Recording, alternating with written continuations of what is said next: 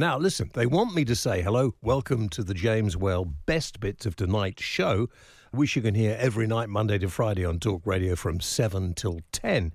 But I said, wouldn't it be best to call it the worst of Whale? So have a listen. See what you think. The James Whale Show Come praise the whale. on Talk Radio. After uh, after last uh, last night's show about uh, modern day slavery in Leicester, uh, I wanted to find out more. Okay, uh, they reckon up to ten thousand uh, could be victims of modern day slavery in textile factories and predominantly in the city of Leicester. Uh, the study by a Centre for Social Justice think tank said the anti slavery charity Justice and Care claims uh, the issue is likely to intensify in the wake of coronavirus pandemic. Right. Councillor Adam Clarke. Good evening to you, sir. Um, something has to be done about this.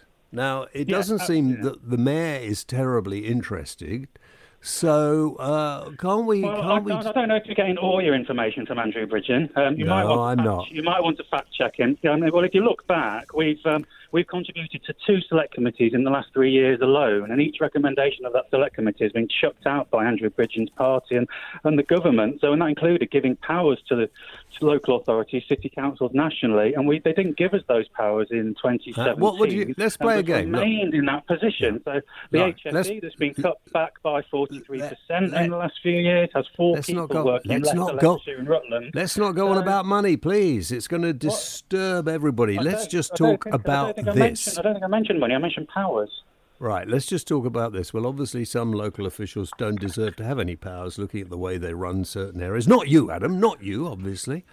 Um, but here we are. Okay, well, Andrew feels very strongly about this, and after he told me the story, and other people have told me the story, I'm not surprised.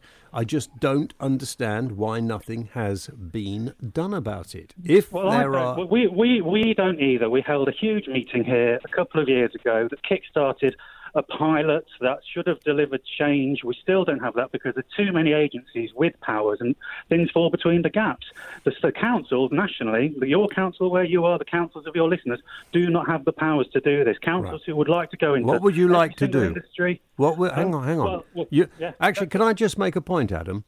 you may. rushing rushing through isn't going to help okay so uh, you need to take your time and uh, we need to explore some of these so here we are You can, but you, you've got to let me get my point across, James. Surely, surely yeah, that's what you, you- want, what your listeners want. um, Yeah, what I want to know is quite a lot not what there should be, not what there should be. Okay, nothing in this world is perfect. I want to know why you're not using the agencies you have, and if they're not good enough, getting somebody in there, finding out about it, and then asking the police maybe James, to do a James, raid. You should have you should have done some reading before you interviewed me. Really, you really should because we have been talking to those agents. We've actually pumped money into employing somebody to knock those agencies' heads together. Well, it's very scarce money that we could. You don't want to talk about money, but it's very scarce money within local authorities. We have a coordinator that's supposed to bring all those agencies together and bang heads together and get something done. A year ago, the government announced that they were going to launch this single market body, yeah, the single labour market enforcement body. A year ago, we haven't seen a single plan for it in that year. We've been calling for it. Yeah, I'm sure you right. have. Look, I'm sure Right. you have. You're doing it again. Well- so, well, what happened yeah, when you banged that? You paid money. I think personally, I think unnecessarily. Surely you could bang heads together yourselves. Um, if I was the mayor or the deputy mayor, I'd be uh, doing quite a lot of things in front of the media, getting attention on it, getting people there, Yeah. shouting at the chief constable. Where's he, by the way? We couldn't get hold of him. And uh, I would be making a lot of noise. And none of you seem to be interested in this. There are people probably being treated appallingly in your city. You don't seem to be doing, and not just you, Adam. Obviously, you're a nice bloke and just one. You don't seem to be doing anything. You pay a lot of money to some bloke to bang heads together, and that No, obviously no, hasn't worked, actually, has it? Actually, James, actually, James is a woman. Um, but, but we've also. Well, I don't know about women banging heads together. It's not very ladylike, is it? We've we've listen. We we have we have been working with all those agencies very well, and those agencies would would like there to be a single enforcement body that can deliver the change that is required, that we've been asking for through political. Um, There through isn't one. There isn't one at the moment. So get on with what No. there is. Why can't you we do are, that? We are, we are, because that's what we've got. We've got this coordination. So what are you doing? program. I wanna know what's going in- on. It's unique in the country. We're working with we're working with HSE, HMRC, the police, fire, all those bodies, the Ganglands Authority, all those bodies that do Good. have some powers. lovely, lovely. But the, but the problem is that it falls between the gaps, and the government recognised this a year ago in announcing that there should be a single body, but they failed to deliver it. Adam Clarke, Deputy Mayor of Leicester. The James Whale Show Come praise the whale.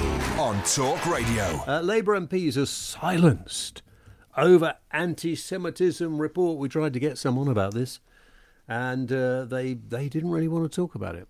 Uh, Lee Scott, who is formerly a Tory MP and suffered anti Semitism too. Lee, welcome to the show. The problem in the Labour Party, they don't want to come and talk about it. They've got to have a little look at it first before they do. I suppose that's fair enough.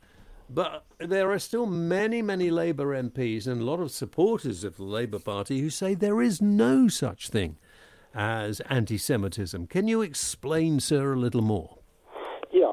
Um, if we go back to the 2015 election, um, when I was a Member of Parliament for Ilford North up until that election, uh, there were two things that happened. I, I can't exactly say how it started or was stirred up, but um, a company has done research. It's been in the press already with accusations of the names of the people within the Labour Party who were behind what happened to me.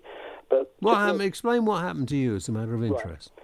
uh, it started with um, one uh, afternoon after I'd been out uh, campaigning. I was walking back to my car on my own when I was approached by two people in the street who called me a dirty Jew and said they were going to kill me. Oh, Um, What did they look had- like? Two average young guys, being blunt about it. I mean, nothing specific. And uh, I have a habit of whenever I, ever since I'm a kid, whenever I'm scared, I use humour. And to be honest, I was fairly scared, so I actually couldn't believe what my mouth was saying. But I said to them, um, "You haven't decided how you're voting. Should I put you down as a possible?" But and, and then I ran. I should say I then ran, but they, I think they were pretty shocked by my reply. Um, I also had a number of telephone calls threatening to kill me and my family. Um, Really? Yep. Where do where do these people come from? What what you know? What do they sound like? I, I don't want to jeopardise any legal action in your programme, but they have been Okay. named the people behind No. it in the press. Oh, already. you better not. You better not name I, them. won't- I, Okay. I, I won't say any names, but they have been named in the press, and to the best of my knowledge, the um, journalist who named them has not been prosecuted or sued by them, so I can only assume that uh, they, they weren't arguing with what the journalist said. But other things that had happened was some literature went out, and I should say it wasn't signed or attributed to anyone, with a picture of me taken in a synagogue, which I don't quite know when or how that was uh, done, um, saying, don't vote for the Jew, basically. And that went out Oh, across dear Rome. The constituency.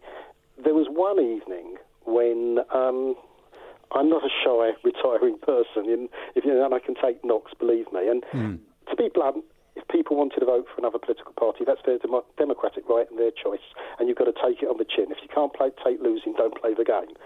However, going at me because of my religion is unacceptable. It's Simply, you know, if they don't like my policies, they don't like my party, if they think I'm a complete waste of space, fine. But not because I'm Jewish. That's unacceptable. And that's what happened in 2015. And then when I restood to try and take my seat, which I honestly wish I'd never have done, um, it happened again. Why did you same. wish you never had to, uh, tried to retake it? I didn't need to put my family through it. It just wasn't. It, it, it wasn't fair on my family. Um, And how was all this enabled? Do you think? How was it? Was it all because of you know the new the way the Labour Party was going? I think it was um, certain elements of the Labour Party and how they were going. I think there were certain elements of the people who started it and stirred it up didn't realise how out of hand it would get. Yeah, yeah.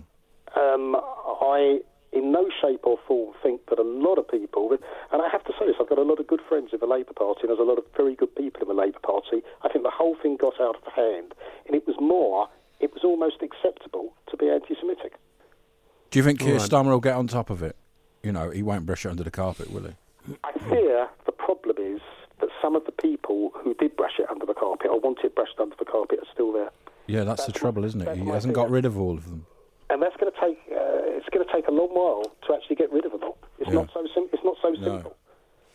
Yeah, Um, yeah. I do hope. I mean, uh, to give you one example, in 2015, I did complain to the Labour Party. In fact, I even spoke to Corbyn when he became leader about it, and said what had happened to me. I have never, ever even had the courtesy of reply to any emails or anything I ever did, saying what happened to me, even after the journalist I referred to. And uh, if somebody wanted to read the article, I've only got to Google my name; it will come up. And I would have thought I'd have got some reaction from that, not a, not a solitary word. Yeah. It's Lee Scott, former Tory MP, and a man who suffered, as you heard, anti Semitism. Why are people so thick and so stupid? The James Whale Show Come praise the whale.